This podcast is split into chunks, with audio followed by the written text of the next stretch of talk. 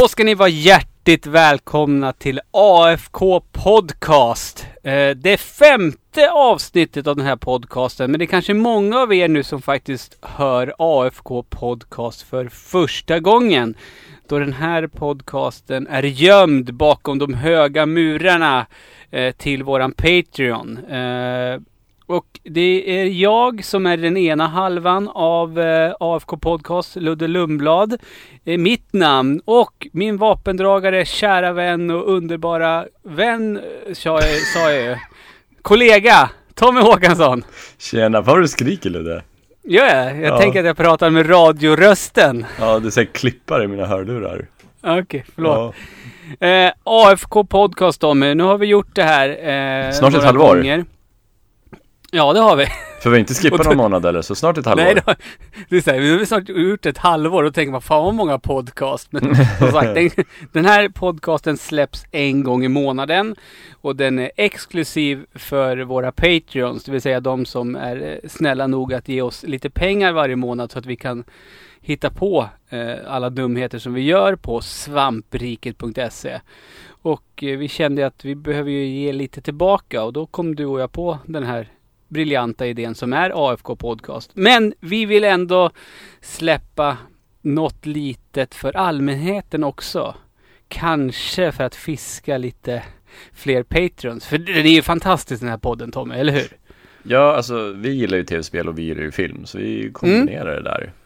Ja, vad går den här podcasten ut på då, Tommy? För vi måste ju vara tydliga nu i början här och förklara för ja, nytillkomna det, ja. lyssnare vad fan det är vi håller på med. Ja, alltså vi, vi bedömer ju liksom inte om filmen är bra eller dålig i sig, utan det vi försöker göra är att komma fram till huruvida filmen är godkänd eller inte. Och godkänd mm. blir den då om vi båda tycker att mm. det finns en scen, ett moment, en sekvens i den här filmen som lever upp till spelets anda, så att säga. Just det, just och om det, det blir tiebreak, om Ludde mm. tycker eh, bä och Tommy tycker bu, då får eh, Aden vara tiebreaker. Du, precis, de som är våra Patreons då, då är det de som får, får avgöra, då får, får de rösta helt enkelt. Men, men jag måste bara återgå till det uttrycket bu eller bä. Alltså det, bä är det positiva av bu och bä. Ja, det kan ju inte vara bu eller? Nej men alltså bä, vad är det som är så positivt med det? Alltså, ja, just det. Att man, man, man är ett får och följer strömmen. Och det är någonting som är positivt i... Nej men det, alltså, det som flest gillar, det är ju någonting bra. Jo, fast... Det är... Ja, ja. Det är demokrati, Ludde. Jo, men okej. Okay. Men bu, det är sånt som spöken säger. Nej, bu, det, man buar dåliga artister. Och dåliga saker. Bu! Bu är ett mångbottnat uttryck. Ja. Helt enkelt. Uh, ja, men precis. Och vi har, än så länge så har vi ju diskuterat Super Mario Bros. The Movie. Uh, vi har pratat uh, uh, Doom. Mm. Uh, vi har pratat Dead Rising Watchtower, uh, som den heter. Och uh, vi har även pratat Assassin's Creed. Uh, och det var ju både högt och lågt. Och jag tänker ju inte att vi ska liksom nu sitta här och berätta hur, hur, hur väl de här filmerna klarar sig. Utan vi vill ju givetvis att ni som inte har hört dem eh, blir Patreons. Gud vad jag håller på och fiskar efter det, känner jag. Ja, inga spoilers, nej, men, inga spoilers. Nej, nej, utan vill man veta hur det har gått för de filmerna så in på patreon punkt com snedstreck svampriket och signa upp idag. Eh, så missar du ingen... Det, det kommer ju Det kommer ju fler, mer A F K-podcast efter det här avsnittet. För oj och boy, vilket gensvar det har varit på A F K-podcast. Det, det är väl något av det mest populära vi någonsin har producerat på svampriket. För våra inkorgar efter varje veckas avsnitt, eller varje månads avsnitt, det är helt sjukt alltså. Vi blev kontaktade av Google. Ja. För att vi kraschade deras servrar. Japp. De, de var inte glada. Vi, vi hade, här, vi hade ju nej, de, de, de trodde det var någon fuffens. Så att vi var ju avstängda i en halv dag innan vi fick rätt sida på det. De bara, sorry, we, we thought you were having something uh, weird going on. But now we know that you guys are just really popular. Det var typ exakt så det stod i mejlet.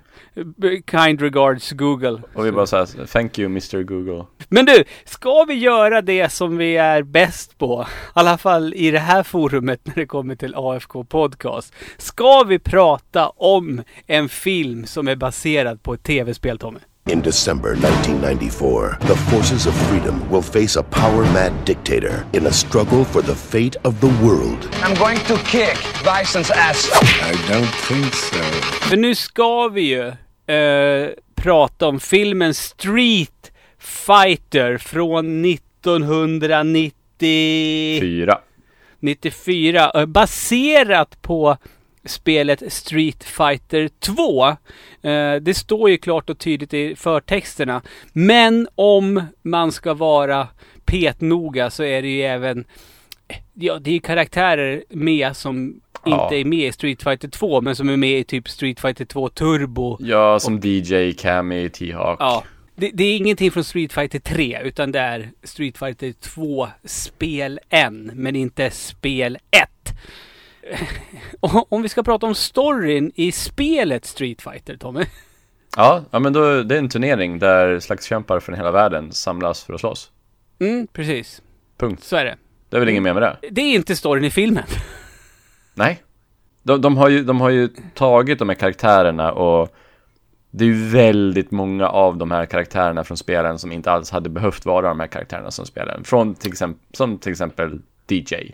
Ja, vi, vi, vi, vi, ja, precis. D J är jätte, precis, det är jätte, de har ju bara döpt den karaktären till D J bara för att det ska vara ett namn från spelet. Men min första fråga, Tommy, om du så här spontant, och nu, nu ska du för en, stund, för en stund glömma bort att den här filmen finns, och så är det någon som kommer och säger till dig, hej Tommy, vet du vad, det ska komma en film baserad på Street Fighter två. Vem hade du trott skulle vara huvudrollskaraktär i den filmen? Ryu. Ja. Ja.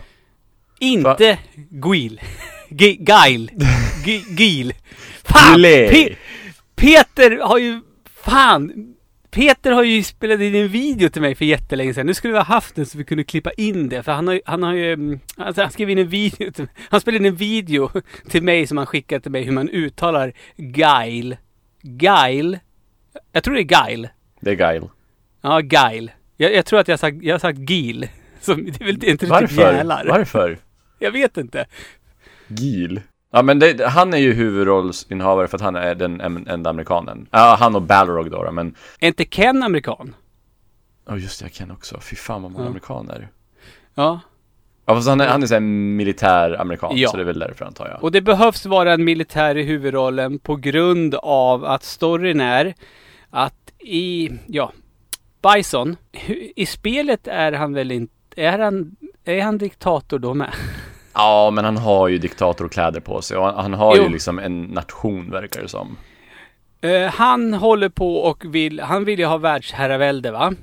Of course. Uh, och Guile uh, är en uh, colonel. Col- ja, där, har du, där lärde jag mig inte förrän med Metal Gear Solid. Nej, och då, för, då. Uh, Colonel. Colonel. Colonel mm. Guile. Han är colonel i A N, inte U N, utan A N, mm. som är... Ja, Allied Nations. Ja. Och, de, de allierade. Ja, och de ska ju då sätta eh, stopp för eh, M. Bisons planer. Och hans, och hans eh, hajlande gäng. Det är ju väl, alltså det är ju så här, ja ah, men tänk om andra världskriget hände idag. Fast på mycket mindre skala, för att det är ju pyttesmå... Det, det, det, det är pyttelitet. Ja, det är ju det. Ja, ja, det här landet som han har ockuperat, ja, som i stort sett verkar bestå av ett, ett indiskt tempel. Ja. Ja, men i alla fall. Alltså, det, det, det är konstigt. Okej, okay, Guile och de, de ska ju sätta käppar i hjulet och ja, stoppa Bison. Och ja. Av någon anledning... Det får vi inte riktigt veta, men man förstår att Guile och Bison har ju någon historia. Det, så mycket fattar man ju. För Bisons högsta önskan är att möta Guile i, i, i en ärlig kamp med bara knytnävarna. Mm-hmm. Det etablerar han tidigt i filmen. Ja, i en av, i en av, uh, en av filmens bästa scener. när de rapporterar att, att Guile är död. Och D J mm. säger congratulations eller excellent eller sånt där. Och han säger typ nej, det är skitsynd. Så okej. Okay. And that the new A N commander's first order of business is to bury Colonel Guile. For G N T, this is Chun-Li's A N. That's great news, General. Congratulations. On the contrary, I mourn. Okay. Så storyn har ingenting med storyn i spelet att göra överhuvudtaget. Balrog är en kameraman nu. Och Honda är en eh, tekniker. Ja, och Honda är inte japan längre heller. Nej, han är från Hawaii. Ja. Ja. Ja. Eh, men i alla fall, eh, de försöker ju klämma in så många karaktärer som möjligt på konstigare stället efter det andra. Vi har ju då, eh, vi har nyhetsteamet. Ja. Chun-Li är reporter. Såklart. Fast kan man säga, skulle man kunna säga, fast hon är ju det på riktigt, eller hur? För hon har ju liksom, hon, hon sänder det. Ju på tv-kanaler och sådär. Jo, jag tror det, jag tror det. Alltså, ja, ja. Så, men hon jo, har blivit det för att komma åt Bison. Ja, i, i filmen, ja. Ja. Ja, då, hon har gått uh, journalisthögskolan precis som våran Linus och Niklas har gjort, enbart för att komma åt Bison. Ja. Eh, men, men vi har ju då Chun-Li eh, och så har vi Honda som är hennes tekniker och så har vi, jag höll på att säga Balrog, det är helt fel. Nej, Balrog heter han väl? Är det så han heter, boxaren? Ja. Okej, okay, ja. Men i japanska utgåvan så hette... Men inte heter han Balrog. Ba... I, i, I japanska utgåvan heter han Bison. Och det ja. är Bison som heter Balrog. Men inte heter boxaren Balrog. Jo, det gör han. Ah, ja, I, i okay, väst heter det... han det, i Japan heter han Bison. Okej, okay, men, men nyhetsteamet är dem. Och deras agenda är, alla de har ju eh, både Honda, Honda var på väg att bli eh, en sumobrottare. Och Balrog var på väg att och bli en, eh, slå igenom som boxare. Men Bison gjorde någonting så att deras karriär gick i stöpet. Han, han metooade dem. Ja, någonting sånt. Och yep. eh, Chan, han mördade Chun-Lis familj. Så därför vill de komma åt honom. Det är lite värre. Ja, det är det. Det är så här, ganska olika så här, motivationsnivåer. Uh, men men, men det, det är de... Det är, och, och sen så har vi två lurifaxer i form av Ryu och Ken. Mm. Som är typ hasslare som försöker mm. luras. Uh, och när vi får träffa dem första gången, uh, då ska de sälja vapen. Ja, det är, alltså, det, det, till... nu börjar ju dumheterna. Det är nu det börjar. Då ska de sälja vapen till Sagat. Som också är en karaktär från eh, spelet. Som vi jo. alla känner igen. Och Sagat har ju med sig... Eh, eh, hans kompanjon är ju Vega. Det är eh, den jag, bästa karaktären i hela filmen skulle jag säga. Alltså om man ser till spelets trogen. Så jävla lik. Men Ryu och Ken, de ska sälja vapen till Sagat. Och det visar sig att vapnen de ska... För de... De skulle ju aldrig sälja riktiga vapen. De är um, good guys. Ja, de är good guys och det enda de gör det är liksom att de, de stjäl från, un, från bad guys. Det är deras agenda liksom. My men have already unloaded the truck and brought the weapons here. What's the matter, gentlemen? Surely you're not afraid of your own weapons. Preto! Salubo!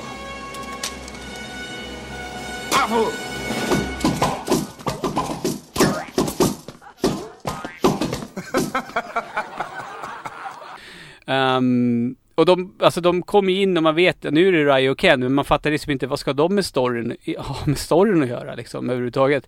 Eh, men då visar det sig att vapnen de ska sälja till Sagat är leksaksvapen som skjuter tennisbollar. mm, ja, för att, för att det, det alltså. Varför, varför, okej, okay, så de säger åt Sagat, okej, okay, f- ge, ge oss pengarna så berättar vi vart vapnen är. Mm. För det första, det skulle ju aldrig funka. Det skulle, det skulle vara suspicious as fuck. Om någon, om du, kontakt, om någon, om du, om du så här skulle köpa någonting på Blocket och så säger snubben på Blocket typ så här, ja, uh, swisha pengarna så säger jag vart cykeln finns. Det skulle vara suspicious as fuck. Och sen kommer du dit och då är det inte en cykel, utan då är det typ så här... Uh, Jätte, typ två pannkakor med en pinne emellan.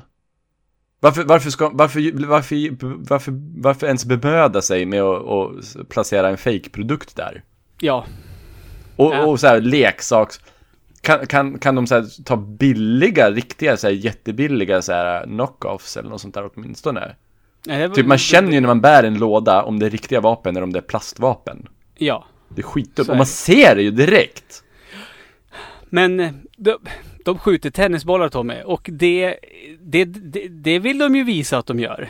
Mm. För då blir det en kom, ett komiskt inslag i en scen där. Mm. Ganska länge. Ja, det, det, det, det, det är några, det är ju ganska mycket komedi, ja, samt blandat med ganska mycket mörker. Ja, men här får vi... Då, nu börjar vi förstå hur, hur Ken och Ryu ska liksom... Och även Sagat och Vega ska liksom också komma in i den här storyn då som kretsar kring Guile och Bison. För då blir det utbry, ut, eh, bryter slagsmål. Eh, handgemäng efter att det visar sig att Ryu och Ken eh, ska sälja trappor till Sagat och Vega. Eh, och då kommer Guile in på någon pansarvagn och så drar han en one-liner, vilket han inte gör bara en gång i den här filmen.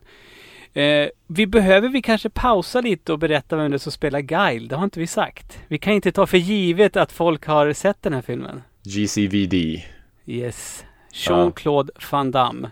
Han spelar den eh, amerikanska eh, colonel marinsoldaten med världens tyngsta belgiska brytning. Ja. Och det är inte som att han, alltså de har ju inte försökt dölja hans brytning. Men det har de ju, det är det som är grejen med, med Van Damme. Han har ju aldrig gjort det någonsin. Han har alltid, fast han har spelat amerikaner så har han haft en brytning. They came to the harbor. Yes, sir. The Navy has a brig waiting for them. Bon voyage, Sagat. Enjoy the sea air. Vet kids idag vem Jean-Claude Van Damme är? Jag vet inte, Landon vet väl, eller?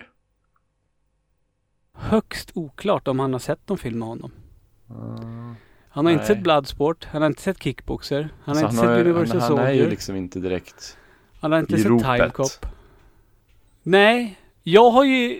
Det är någonting som jag faktiskt vill åtgärda. Jag har inte sett J V C D, filmen där han spelar sig själv, som ska vara väldigt bra vad jag har förstått. Den är bra, jag har sett den. den mm. är... Han, han mm. har en självdistans mm. i den filmen som mm. jag uppskattar. Ja, men i alla fall. Ja, kids kanske har sett honom i den här Volvo-reklamen när han går i... Ja, jo, men jo, jo, jo, jo. Då, jo men det är såklart. Mm. Om man säger att det är han, då vet de ju vem det är. Roundkicks, det är någonting den gubben kan, du. Vil- vilket passar jättebra för Guile. För liksom ja. Guile är ju liksom sparkbaserad karaktär, kan man säga. Ja, absolut. Så det är ju Så ganska är bra casting, även om han har alldeles för kort hår. Ja, och alldeles för hel hår, fel hårfärg. Guile är inte rödhårig. Nej, det, Nej. Det, det misslyckades lite grann. Men det är, många, det är många karaktärer som misslyckades. Innan vi går vidare nu så vill jag bara... Och jag tror att det kommer vara på sin plats. Om inte du redan har gjort det, Tommy, då får du klipp, klippa bort när jag orerar nu. Men i början av filmen när Guile tar tag i mikrofonen från tv-teamet och pratar direkt mot Bison. Det mm. är väl... Det måste vara en... Är inte det en klassisk scen? Måste inte det räknas som en klassisk scen? That bastard Bison! I know you like to look at yourself on television, you sick son of a bitch. So look at this. Den här filmen är ju extremt quotable. Och det finns ju en anledning till det. För att även om det är mycket som gick fel med inspelningen, så filmens writer är ju en väldigt kompetent person. Verkligen, som har, verkligen. Som har många stora filmer under, under, under sitt bälte. Mm, mm. Till exempel uh, Die Hard. Uh, mm. fyrtioåtta timmar, Commando, Beverly Hills Cop, The Running Man. Det är liksom, han, han, han har ju en... svinbra filmer där. Han har ju en lista, han vet ju vad han ja. håller på med. Han, har dock, han hade dock aldrig regisserat förut. Nej. Så det, det förklarar ju varför vissa aspekter av den här filmen är liksom triple A-nivå och andra inte är det. Om jag backar bandet nu, när Guile kommer in i pansarvagnen eh, när handgemänget har utbrutit, då fängslas Ryu, Ken, Sagat och Vega. Eh... Och sen så får Guile idén att Ryu och Ken, de verkar ju vara good guys ändå. Så nu ska vi se till att de ska låtsas och bli kompis med Sagat. Och då eh, är de också inblandade i det här att försöka störta Bison. Ja, för att, det är roligt för Guile ser dem så här, slåss på gården. Mm. Och drar då slutsatsen att de ser schyssta ut. Ja, precis. um, och, det, det, och det är ju först uh, Guile och Ken, och speciellt Ken, som har gått omkring i en svinful väst. Det är, det är ju först när de liksom blir fejkar att de är med Bison, det är då de får sina dräkter. De får ju faktiskt en varsin likadan dräkt, fast Ken ja. var röd. Och ja, och de har så här loggor på sig. Och det är roligt också för att när de, när de så här inte är undercover längre och de inte mm. behöver de där loggorna, då river de ju av loggorna från sina eh, chi, eller vad de heter. Jo, de men, men, men om du minns den scenen, det är så dumt för att Ken, han river av loggan. Ja, ja, ja. Jag vet, Ryu, jag vet vad du kommer säga nu. Jag och vet. Ryu tar av sig tröjan. Och nej, sen... nej, Ryu, Ryu drar av sig loggan och sen tröjan. Just det, men sen ja. har han ju tröjan på sig. Har han? Ja, nej. han har den på. Jo, jo men han, han tar med den. sig den sen. Han bär med sig den i handen sen när de går upp för okay, trapporna. Okej, han gör det. Man, man får se att han gör det. Men det är roligt, för man, vi, får, vi får se Ryu utan över, men bara överkropp flera gånger i den här filmen. Aldrig Ken. Aldrig Ken. Och jag bara, och jag bara undrar typ så här, Ken, är du inte fit eller? Det är han nog inte, för den skådespelaren känner vi igen, Tommy. Va, gör vi? Ja, han har ju gjort massor med filmer och bara skitroller och skitfilmer. Jag vet inte vad han heter, men herregud vad jag borde ha googlat upp det. För jag satt och tänkte på det. Jo, men du känner igen honom. Och han spelar typ, om det är någon actionfilm, då spelar han någon dryg snubbe i tio minuter, sen blir han dödad typ. Jaha, jag, jag kan inte gå på någon film där jag, där jag har sett honom faktiskt. Mm. Jag kan vi... kolla här I M D B då. Jag gör det. Damien Chapa. Under Siege med Steven Seagal. Just det, just det. Han, japp, det, där, det är en av hans större roller. All right, all right, all right. Det Oj, han jobbar film. fortfarande ganska, ganska friskt. Ja. Minst en film om året, det typ. Lär han behöva göra, för han lär inte vara så här... Han vill inte få superbetalt för sina ja, men roller. vet du vad, vet du vad? När man kollar net worth om någon, då är det alltid mycket högre än man tror. Ja, jo. Jag ska kolla net worth. Uh, femton miljoner dollar. Okej. Okay. Mm. Är han värd? Ja, men då så. Han, he, he gonna be alright. Ja, bra för Ken. Uh, men vi, vi har ju faktiskt missat en väsentlig grej också som den här filmen. Och det, det är väl lite Giles uh, morot att verkligen störta Bison. För att Bison, ja, han, han, han har ju... Han har tagit till fånga en av Giles bästa vän. Äh, Giles bästa vän. Ja, och, ja, och, och det, är så, det var ju så jävla smart av Guile. När, mm. när, när så här Bison har tagit massa, en, en hel trupp till fånga. Mm. Och, och Guile vet att en av dem är hans nära vän, Charlie. Mm. Och han säger, håll ut Charlie, vi kommer rädda dig. Och Bison ja. bara, vänta va? Precis. Honom ska jag ha. Och... Om jag ska vara Charlie ska jag typ fuck off Guile, you fucking asshole, shut the fuck up. You hostages, if you can hear me, we're coming, we're coming. Charlie, Charlie, hang on buddy, we're coming, we're coming, hang on.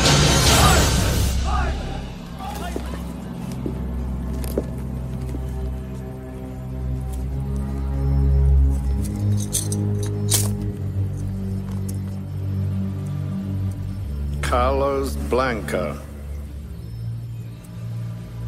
Charlie, so you are Giles' friend. Take him to the laboratory. Men, men Charlie heter inte Charlie på riktigt. Han heter ju Carlos Blanca. Blanca. Och då förstår ju vi som har spelat spelet, aha. Och ja, eh, så Bison under filmet, filmen, filmens gång... Eh, så får, klipps det då och då till Blanka när han sitter i någon slags ja, någon, någon garderob av något slag och får titta på våldsfilm. Han, han sitter i en garderob och blir orange clockworkad. Ja, fast, fast, fast, fast tvärtom. Eh, vilket då genererar att han blir eh, aggressiv och då pumpar du bi också D N A-mutagen. Ja, och, såklart. Och, Och, och eh, steroider i honom så att han blir grön och mera musklig och håret växer han, på. Han, han blir ett pentroll. Nej, han, ja, men han ser, alltså, så som han ser ut i ansiktet, Tommy, så han ser exakt ut som rumpnissarna i, vad heter det, Tage Danielssons Ronja Rövardotter. Så om en, rump, om, en, om en rumpmisse skulle knulla ett pentroll, då så får vi Blanka i Street Fighter-filmen från nittiofyra. Så är det. Ja, det är ju helt sjukt. Och ja, och de har ju även till, f- sett till att få med ännu en karaktär där, för att doktor Dhalsim, ja, ja, ja, ja, det är han som har hand om. For no goddamn reason så är det Dhalsim. Ja, och det är han som håller på och pumpar i allt där i Blanka. Men han vill ju inte det, för doktor Dhalsim är också kidnappad. För han har ju, ja, han är ju fastkedjad med en stor kedja runt halsen och runt armarna som liknar hmm, hans halsband och armband i spelet. Och det mm. blir extra tydligt på slutet när det har blivit en explosion och han inte har, det är ja, bara länkarna som sitter kvar. Jag har skrivit i anteckningarna, vad, vad tog håret vägen? Vi fick inte se det. Nej, han är helt flintskallig. Plötsligt var bara flint. Ja, och, och de bara, han måste ju se ut som Dhalsim på riktigt också någon gång. Så av med håret bara. K- han är k- k- med, för de hade, de, inte, de, de hade kedjorna för att de så här, inte hade råd med specialeffekter när han töjer ut armar och ben. Och så fick, hade de inte råd med Ben Kingsley. Nej, nej, utan det är den där skådisen som är jättelik Ben Kingsley. Ja, men tror... som inte är Ben Kingsley. Budget Kingsley. Jag tror att han är med i Indiana Jones and the Temple of Doom. Ja, det, ja, ja, ja, ja, ja, ja. Ja. Ja, det tror jag också. Jag ja. tänkte kolla upp det, men jag tror det. Men det är verkligen Budget Kingsley. Ja, det, det är Budget Kingsley. Ja, ja. Han, han, har ju sig, han har ju blivit castad i roller som Ben Kingsley har eh, sagt nej till. Det måste vara så. Det måste vara så. Vi ringer Budget Kingsley istället. För ja. den här, alltså... Ja. Kan man säga att Kylie Minogue är så här högprofilerad? Just det. Kylie Minogue är med i den här filmen. För, annars här har de, för då har de ju två högprofilerade ja. skådisar. Ja, fast det här, tre, det, tre, tre.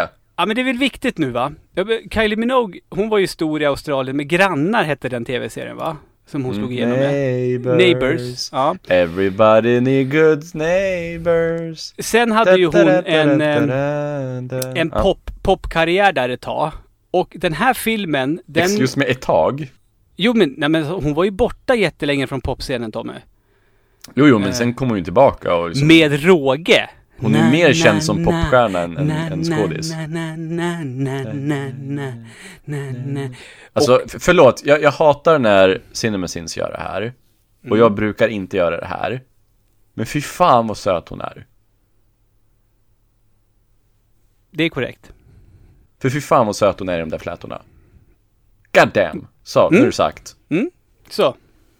Nu fick du det ur dig, Tommy. Ja, jag satt och småkär. Så det jag ditt, sa. Ditt lilla manssvin. Ja. Jag vet inte riktigt vad vi är här någonstans. Nu bara helt plötsligt så sa vi att Kylie Minogue är med. Vi glömmer liksom, det känns som att... Men jag tror att vi har fått med... Eh, vi har nämnt alla eh, Street Fighter-karaktärer. Det är väl, det är väl T-Hawk som vi har pratat väldigt lite om. Jo, men det måste vi ta upp också. För att T-Hawk är ju en... Eh, amerikansk urinvånare. Ja, fast här ser det ut som att han spelas av den vitaste snubben någonsin. Ja, men då för att verkligen förtydliga att han är T-Hawk, så innan de beger sig in i Bisons palats så knyter T-Hawk en, ett pannband runt huvudet. Och då säger Guile, varför? Varför sätter du på det där för? Ja, och det, måste, det är ju så här Native American-looking pannband. Och han måste ja. ju veta att han är Native American. Så varför, ja. fråga, varför frågasätter han det? Ja, och så säger Tio och någonting i stil med, stil med ja, men det här har alltid gett mig tur, typ, eller något. Man bara... Ja, självklart så måste han vara Cherokee också. För det är den ja. enda stammen som gemene man någonsin har hört om. Men den där skådisen är inte Cherokee, Tommy. Nej, nej, nej, nej, det kan han ju inte vara. Men han kanske är typ så här... Elizabeth Warren Cherokee, typ så här en fjorton-del eller något sånt där. Men jag, jag tror vi har täckt, för jag menar, filmen är ju all about the characters. Jag tittar ju på den här tillsammans med min fru, och hon har ju faktiskt spelat lite Street Fighter. Mm. Uh, och hon, uh, hon kände ju faktiskt igen en, en, några karaktärer. Och sen när jag sa namnen, då visste hon ju liksom, ja, ah, men då förstår ja. hon liksom. Alltså det är ju en vi har glömt. Uh, Bisons högra hand. Ja, Zangief. Zangief är ju med. Uh, som, in, som inte får betalt. Zangief och Vega, det är väl de två karaktärerna som är spot on eh, tv-spelets motsvarighet. Ja, ja. Jag, jag är helt ombord med Zangief. Och det, ja. det är en av sakerna som jag stör mig lite på med de andra, förutom Jean-Claude Van Damme och Zangief. Mm. Och förutom Dhalsim då. Att de är inte tillräckligt biffiga. Nej, typ så är det. Ken och Ryu ska vara mycket biffigare än mm. de här. Ja. Jag, jag, jag är fine med om Ryu inte, men Ken är Ve- inte Vega biffig. Funkar också. Ve- oh, just, oh, Vega. Vega är jättebiffig. Han är jo. exakt så biffig som han ska vara. Han är ja. s- så här slankt biffig. Mm. Så, ja. Men mm. eh, Blanka är ju inte tillräckligt, tillräckligt biffig. Hade den gjorts idag hade ju Blanka varit C G I. Oh ja. Då hade den ju varit motion capture. Ja, det hade han. Och så hade ju, vad heter det, vad heter han?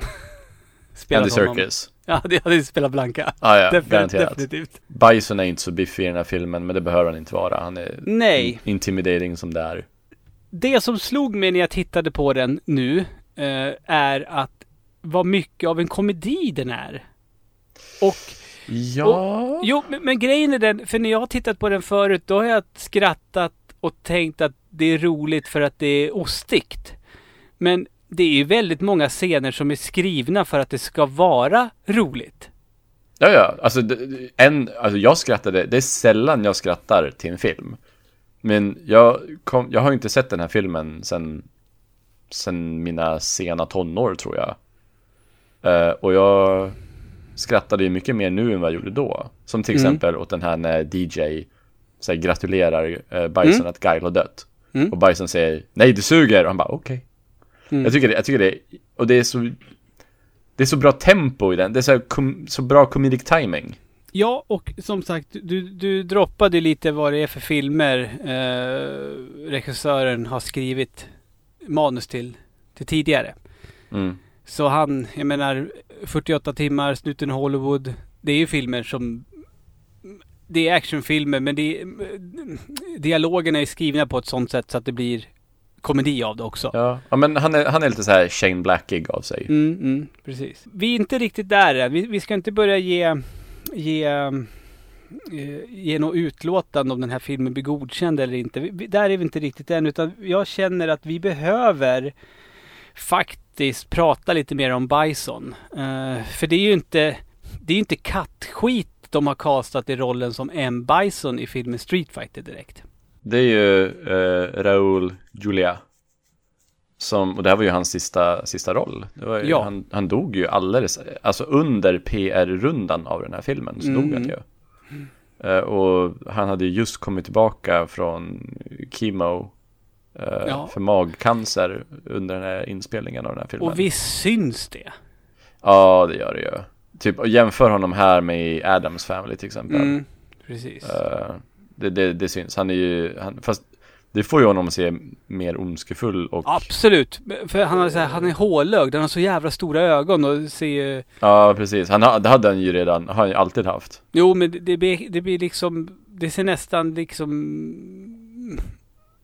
Som att det är en specialeffekt pålagd nästan ibland mm. när han har vissa uttryck. Och som han visste förmodligen att det här skulle bli hans sista film. Ja, och han visste kan, förmodligen det. Kan det vara därför han ger allt? För att säga vad man vill, han är väl fan i mig briljant i varenda jävla scen. Det låter ju faktiskt konstigt att säga det när det är en film av den här liksom den här sortens film som Street Fighter med Jean-Claude Van Damme i huvudrollen, men Raoul Julia som M. Bison gör ju en otrolig rollprestation. Han är fantastisk. Det är jätteunderhållande. Ja, eh. jätteunderhållande. Uh, och han, alltså, han har väl, ja, jag har ju inte sett jättemånga filmer. Jag tror jag har sett typ tre, fyra filmer med honom. Mm. Och han har ju varit fantastisk i varenda en av dem. Mm. Jag har sett den där uh, Spider-Woman, whatever. Och sen har jag sett några Addams Family-filmer. Och så har jag sett den här. Mm. Och det är säkert inte en rättvis representation av hans karriär överhuvudtaget. För han är ju liksom en klassiskt tränad Oscarsnivå skådespelare. Ja...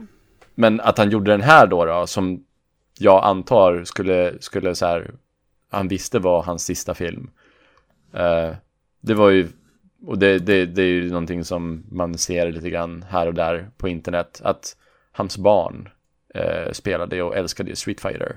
Mm-hmm. Så då tänkte han ju liksom, när, när, när de fick höra om den här filmen, jag tror att de hade skickat typ manus till honom eller något sånt där. Ja. Och, och sen när han berättade det för dem så, så här, lyste de upp. Och, oh! och då bestämdes för att okej, okay, den, den här filmen ska jag göra för mina barn.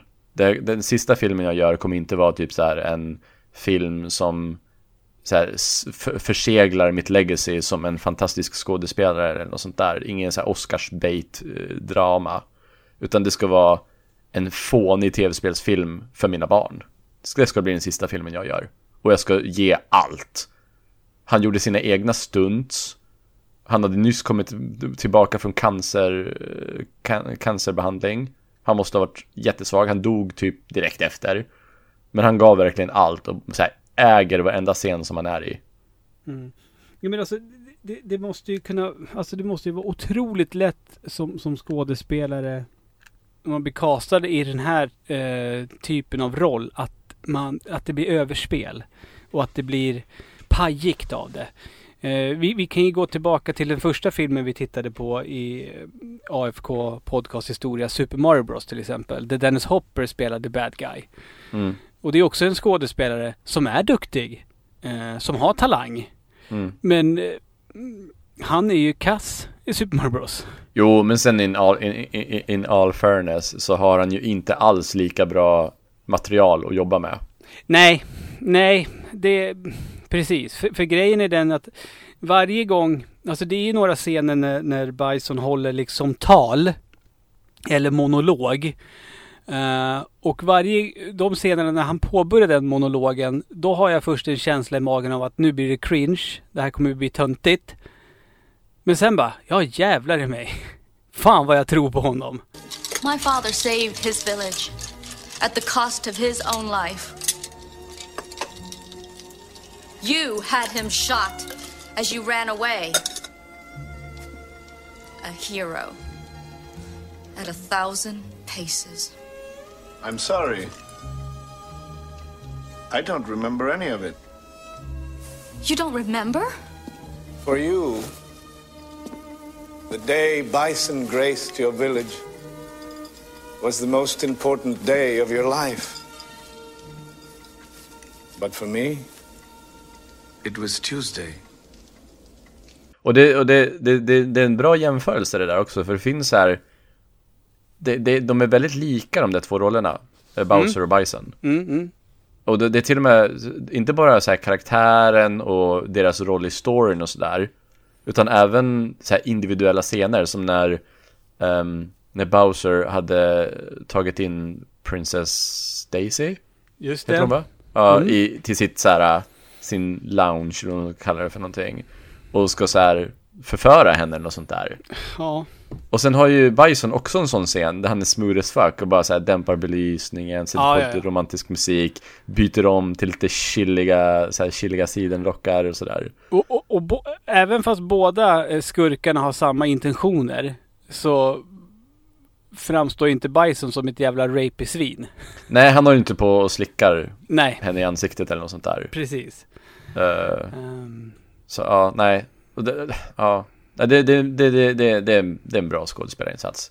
Alltså, sitter man där och lyssnar på oss nu och tänker jag, men fan, den här filmen ska jag aldrig se. Jag, jag, jag tycker absolut man ska se den här för Raoul Julias skull. Alltså jag tycker att det här är en genuint underhållande film. Ja, det är det. Och, och är det, det, det, det har jag ju sagt om så här, Watchtower tyckte jag också ganska underhållande. Doom, ganska underhållande. Super, till och med Super Mario Bros, ganska underhållande. Assassin's Creed, eh. Nej, det är ju... Men det här alltså är ju på, det här är en annan nivå än Watchtower. Nu, nu, nu är det ju som så, vi är ju inte här för att liksom sätta betyg på filmen. Men om vi pratar kort om det så Street Fighter är ju hands down den bästa filmen vi har sett under första ja, ja, ja. säsongen av eh, ja, ja, ja. A F K-podcast. Ja, om jag skulle göra en topp tio-lista över de bästa tv-spelsfilmerna skulle den här vara med. Nu är det ju många av filmerna som vi kommer behandla i, i, i kommande säsonger har vi förmodligen sett. För det blir ju att man ofta leviterar mot filmer som är baserade på spel när man är intresserad av spel. Ja, leviterar, pun intended. Ja, just det. Uh, men jag, jag har svår... Jag tror, jag tror att det här måste... Ja, av alla jag har sett så är nog den här den bästa filmen mm. alltså. Ja, och det finns så mycket som, som sagt, jag hade inte sett den här sedan mina sena tonår, och det är så mycket som jag uppskattar nu som jag inte uppskattade då. Mm. Så här, och det, bo, både en viss typ av humor, mm. men även hur den blandas med det mörka, att de, att de är liksom, det är nazisymbolism hela tiden i den här filmen. Mm. I, i deras design och hur de står och heilar och sådär. Eh, och sen bara typ, ja men de, de etablerar Bison på ett så bra sätt också att han, han tar så här: okej, okay, ta fram en fånge.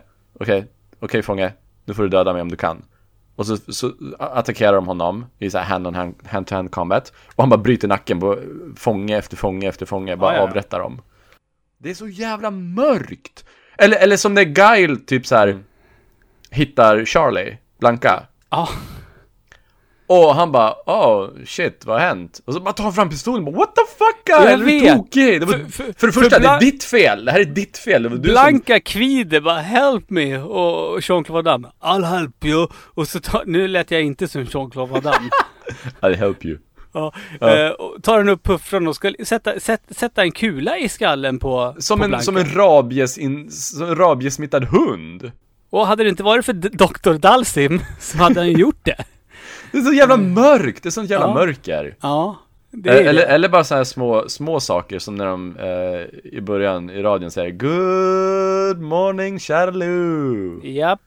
Det är så, jävla, så många sådana där som inte jag... Som var inte... det många som lyssnade på den här podden som tog den referensen nu, Tommy, tror du? Ja, men det tror jag väl. Eller? Ja, nej, jag är osäker. Ja, är... ja men i alla fall. Ja. Vi säger eller... inget mer än så. Och så, och så är det så här saker som jag inte tänkte på, som till exempel när... Alltså, jag kommer bara spåra storyn nu, fuck it. Mm. När, när Guile fejkar sin död. Typ mitt på dagen. Och sen typ tolv timmar senare, så på natten, så kommer Chun-Li och gör ett inbrott i, i basen. För de hittar att det är två stycken transmitters som sänder signaler. Men tracker här, signals. Ja, vad bra. För det här har jag skrivit med, med feta bokstäver i mina anteckningar. För det här är, alltså, den, det, här är det dummaste. Och det, nummer ett, det, det, det är många lager av dumt här. Nummer ett dumt är att de ens kan se i sin tracker att det är en annan tracker. Mm. Dumt nummer två är att hon kan spåra den tracken med... Med, sin med tracker. Deras tracker. För, för deras sätt. Tracker spårar ju en annan tracker.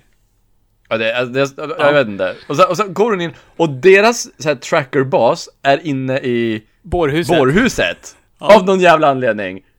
Och alldeles bredvid den trackern så ligger Jean-Claude Van Damme som har spelat död i tolv timmar. Under ett lakan. Utan anledning. Men var, var, var planen då att okej, okay, men jag fejkar döden nu. Sen placerar ni mig i bårhuset på den här vagnen bredvid tracken, för då kan jag ligga och lyssna på den typ. Eller något. Alltså, eller så bara somnade han. Ja, och sen han reser sig upp. Hon bara, du fejkar den död. Han bara, ja. Och då, då tar han av sig tröjan och visar att han har liksom lossats blod. Hon bara, men det, det är tolv timmar sedan. Åh, oh, jag älskar det där. Jag älskar den här filmen. Och sen, och sen så här, när Chun-Li, hon ska ju flirta och hålla på så här. Mm. Och så, och så kommer så här knull-Kenny och ska efter henne hela ja. tiden. Jag tror att han, så här, hon tittar på honom och han bara, ah, hon gillar mig. Hon ja, ligger. Precis. Och sen när han går in i det där så här, tältet eller så här, vanen eller vad han går in i, så han, han är så jävla kinky, för han frågar så här, yo, har du inte en till mask till mig? Ja, men du, han, han vill göra en jävla Eyes Wide Shut-skit där. Men det är dumt också, för Chun-Li, Balrog och Honda, som är alltså reportergänget, de, de verkar även kunna frilansa som cirkusartister. Ja, de klär ut sig till det och uppträder för Sagat och Vega. Men så här riktiga tricks som faktiskt ja, är imponerande. Det är jättekonstigt. Åh, det är så mycket roligt. Ja, just det. Och så, och så har vi det här... Uh... Uh, tortyrscenen. Ja. När, när han ska säga smiska uh, eller piska uh, Honda. Mm. Och Honda typ bryr sig inte. Nej. Och, och sen så typ så här, när, de, när han här, vakten blir frustrerad och ska gå ifrån och så här uh, skriva ett blogginlägg eller något, jag vet inte. Oh. Uh, och, så, och så säger typ Balrog typ så här, hey, give me a hand over here.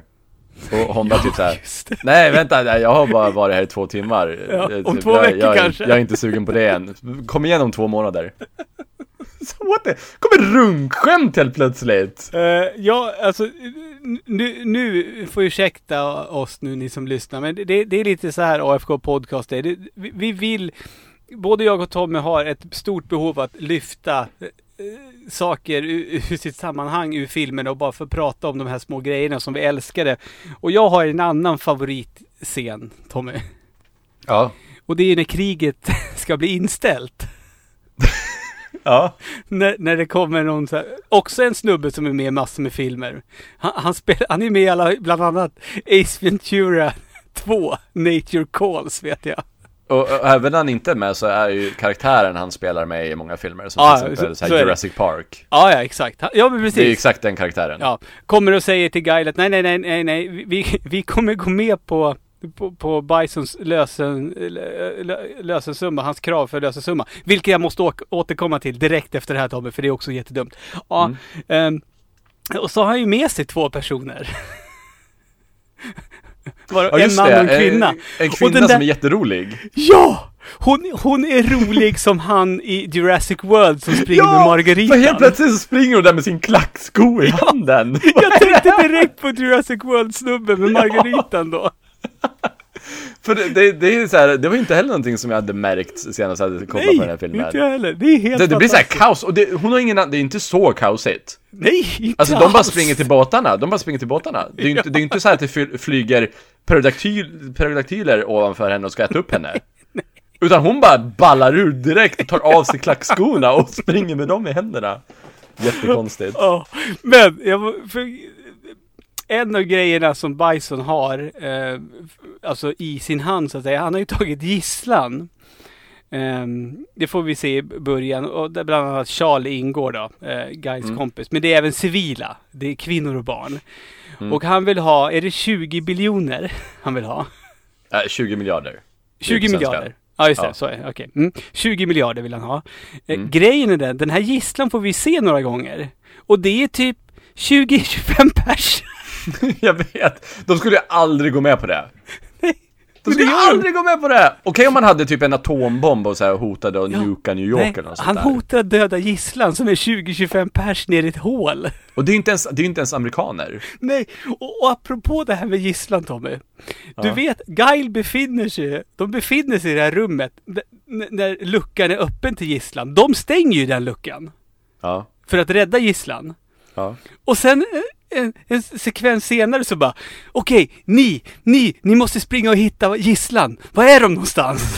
Så bara, men de var ju, de är ju luckan, under luckan som ni stängde för en liten stund sen. Oh, och sen så, sen så hittar de, räddar de gisslan i en jävla grottsystem sen istället. Ja, ja, och Chun-Li bara typ så här äh, spring dit men skynda er. Ja. Så okej. Okay. Nej. Och, och just det, um, gisslan skulle ju dödas av Blanka. Mm, just alltså, det. Av någon anledning, för det, de kan ju inte bara skjuta dem. Um, jag har en hot take. Just det, Bison har en agenda med Blanka, för, för det är hans första test, för han vill göra en super soldier. Ja. Jag, jag har en hot take. Sitter mm. du ner, Ludde? Ja, jag gör det. Håller du i dig? Oh, jag kan göra det nu. Nu gör jag det. Blanka är Bucky. Ja. Blanka är The Winter Soldier. Guile det... är Captain America. Tills han försöker blåsa huvudet av honom med en fucking ja, beretta. Precis. Precis. Men tills dess. Ja. Blanka är Bucky. Absolut, absolut. Ja. Mm. Det är min hot take. Det var ingen mer ja. med det. Nej, nej. Det var en bra hot take tycker jag. Det var en bra hot take. Mm, det var det. Ja, nej jag vet inte. Har vi, har vi, no- har vi någonting att så här... Ja, vi, vi, vi behöver ju snabbt, snabbt nämna att eh, när Bison håller på, när Guile och gänget åker i oh, det är också så dumt. Eh, de har ju en superavancerad båt va, som de ska ta sig till ön med. Ja, så, och jag tänkte typ så här, ah shit, nu kommer Hulk Hogan snart.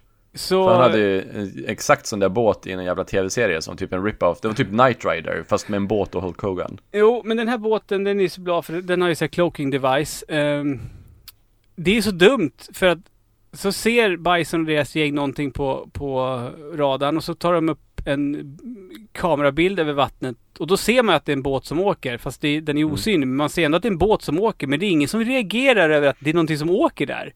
Nej, nej. Och det, en annan dum sak. De, de har ju stealth mode i båten. Mm. Vilket innebär att en, en radar kan inte upptäcka dem. Nej, men det gör ju radarn ändå. Ja, för att de skjuter ju sönder. De ja. skjuter ju sönder radarn. Ja. Det är inte först D J ser att två stycken radarstationer har blivit sönderskjutna som de kollar in i det där. Hade de bara åkt förbi utan att skjuta sönder radarn? Man har väl en cloaking device för att man ska... Man undviker radarn så man inte behöver ha sönder radarn.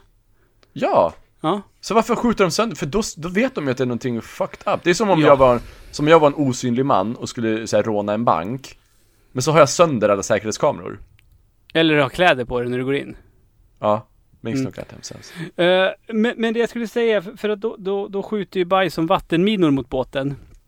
Och det mm. gör en ju hjälp med en uh, arkadsticka för Street Fighter-spel.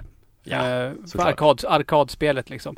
Det är kul. Så, så uh. under tiden sitter typ Dhalsim där inne och har en stor fucking multicolor touchscreen och, mm. och, som han knappar på. Mm. Men, men Bison använder, använder en tv-spelskontroll. Och återigen kan man ju dra, dra likheter med eh, Super Mario Bros. Movie. Då de skjuter med ett eh, Super Nintendo-bazooka. Ja. Eh, en annan grej, eh, så här tv-spelsreferens i filmen som jag inte vet om, om, om du tänkte på. Att Bison skriker eh, game over jättehögt. Ah, nej, det tänkte du nog på. Men det är ah. så här, som bryter fjärde väggen lite grann. Uh, när Chun-Li och gängen är cirkusartister. Mm. Tunnan som Chun-Li ligger i då. Ja. På locket till den tunnan står det Capcom.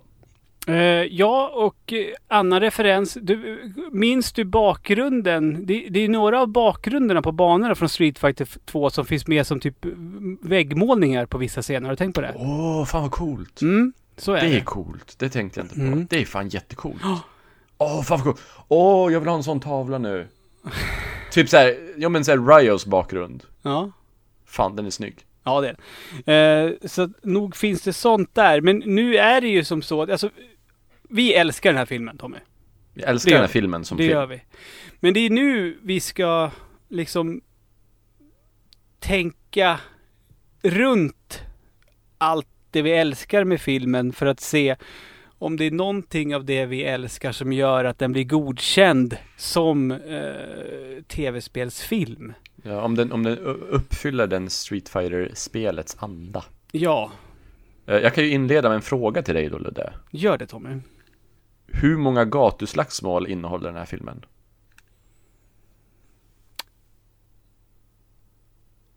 Inget. Inga gatuslagsmål? Nej. Och det är... Okej, okay.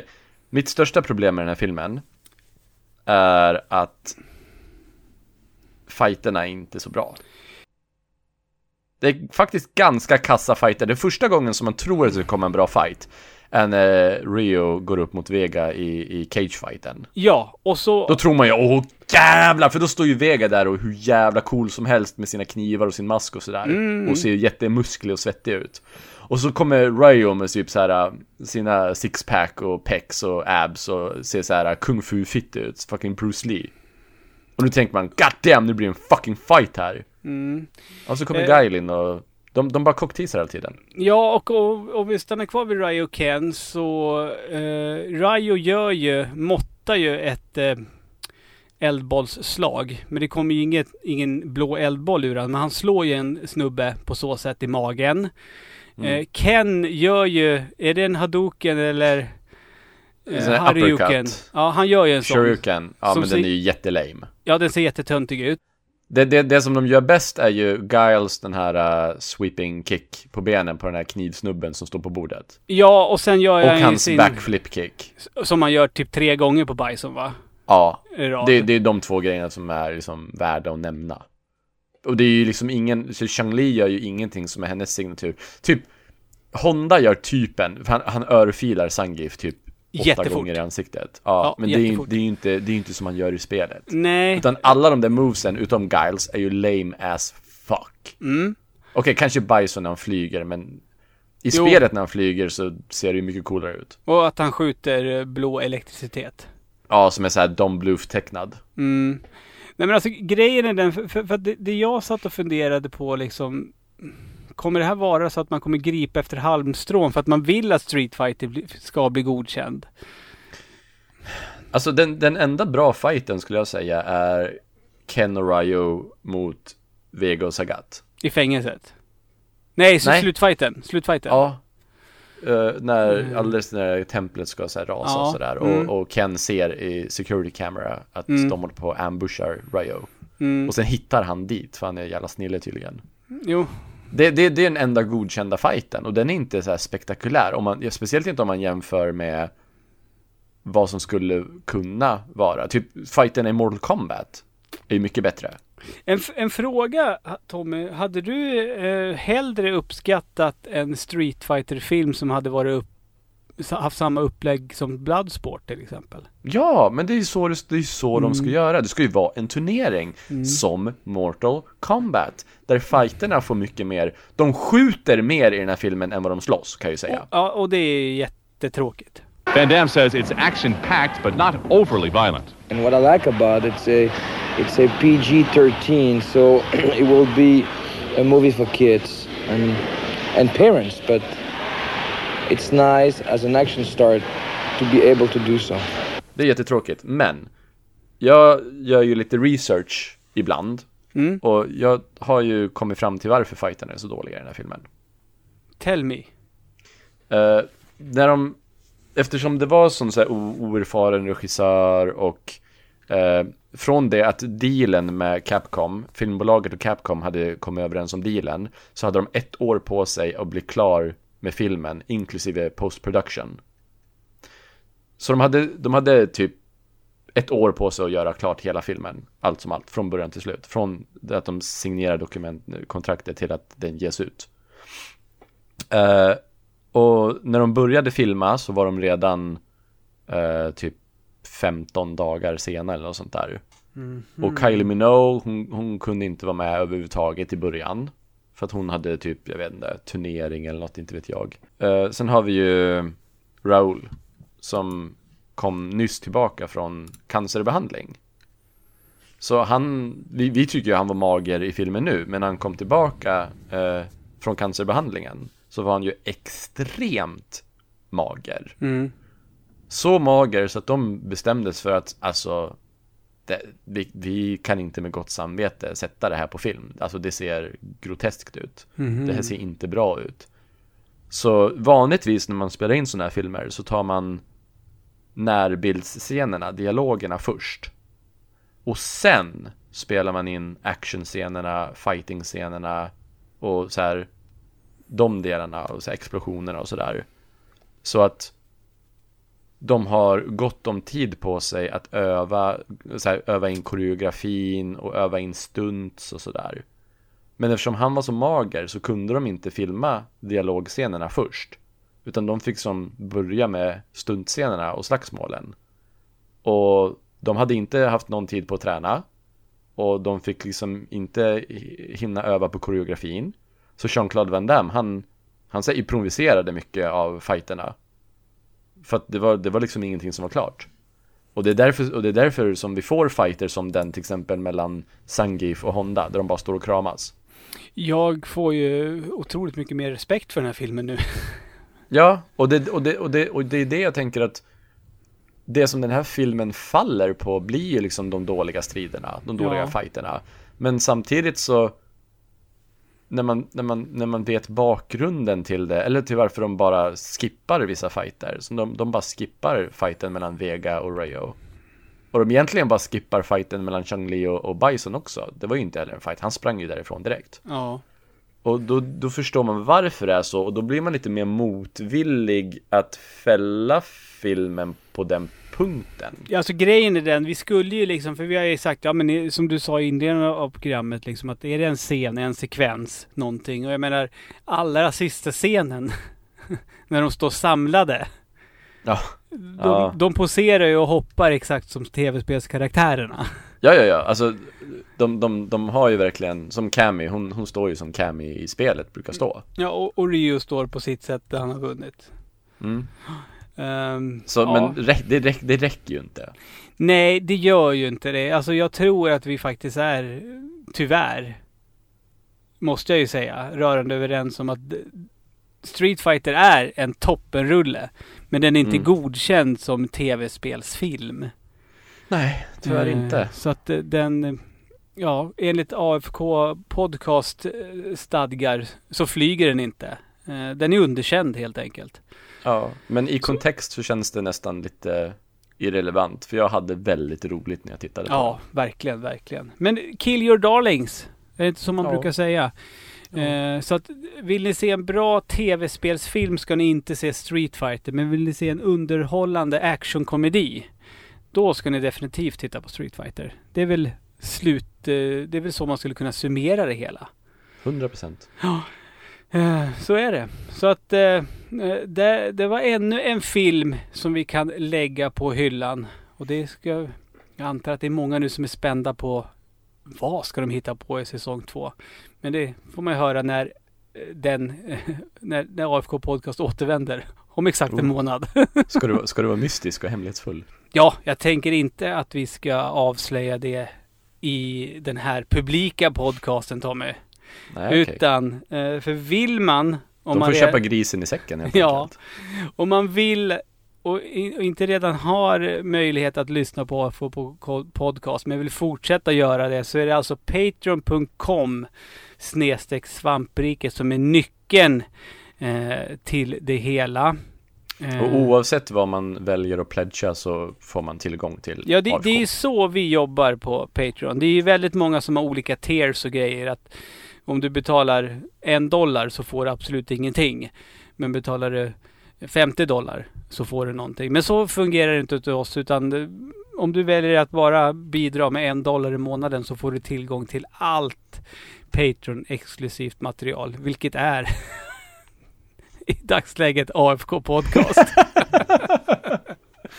Ja, om man inte, om man inte räknar uh, lite bättre access i Discord och sådär. Ja, men precis. Så är det. Och kanske lite previews av, av saker lite ja, tidigare. Ja, precis. Och sådär. YouTube-videos brukar, när vi har möjlighet, postar vi tidigare på Patreon och så vidare. Sådana saker. Och man, man kanske får komma med lite input och lite förslag och lite frågor och sådär. Ja, så är det. Det är på inte så bara... Vis, men om, ja. om, om vi ser till actual content. Så är det A F K-podcast. Exclusive content. Ja, det, det är helt så bra. Det är här vad ni får. Ja, precis. Håll så till godo. Det.